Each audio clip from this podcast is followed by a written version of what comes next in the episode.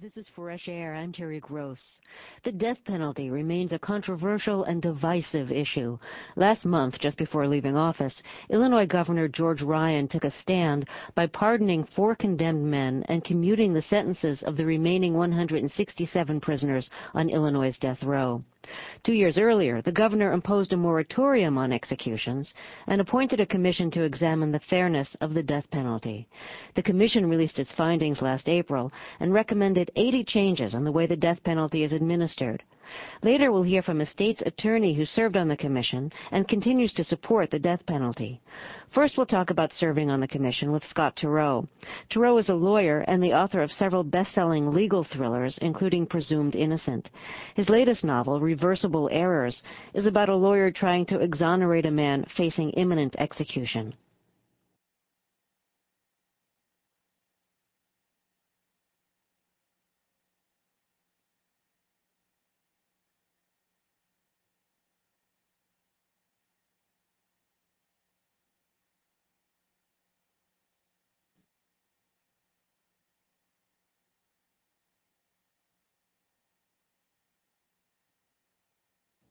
Hi, we're just having technical problems with, with our interview, so we'll have that for you in just a few seconds. I spoke to Scott Turow a few days ago, and uh, we'll have that for you momentarily. In the meantime, we're all happy to be here at our studios in Philadelphia. We're, we're still digging out of the blizzard.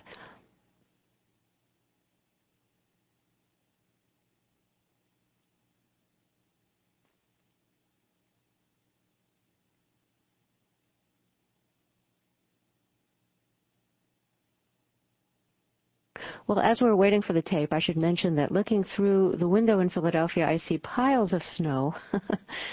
and um, uh, it's just one of those things in live radio, you know, that occasionally something goes wrong as it is going wrong right now. But we'll have that for you momentarily. And here's our interview with Scott Turow on the death penalty. I know that when I was asked to protest the execution of John Wayne Gacy, who had killed 33 young men in the most horrible means, imaginable, and then buried their tortured bodies under his under his house. Uh, that I, I refused to join in the protests. I couldn't call executing Gacy an injustice. So um, I was never settled in my own mind, though, whether capital punishment, while just in terms of my own moral lexicon, um, whether it was wise um, as a matter of legal procedure um, and a way to run a society.